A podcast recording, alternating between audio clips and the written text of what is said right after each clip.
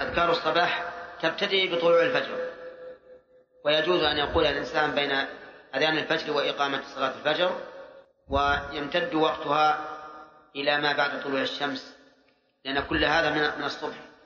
وأما أذكار المساء فإنها تبتدئ من آخر النهار وتمتد إلى أول الليل.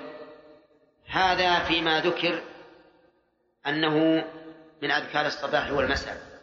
أما ما خصص بالليل فإنه يكون بالليل، مثل قراءة آية الكرسي، من قرأها في ليلة لم يزل عليه من الله حافظ ولا يقربه شيطان حتى يصبح، ومثل قراءة الآيتين الأخيرتين من سورة البقرة، فإنهما ما قرئتا في ليلة إلا كفتا قارئهما.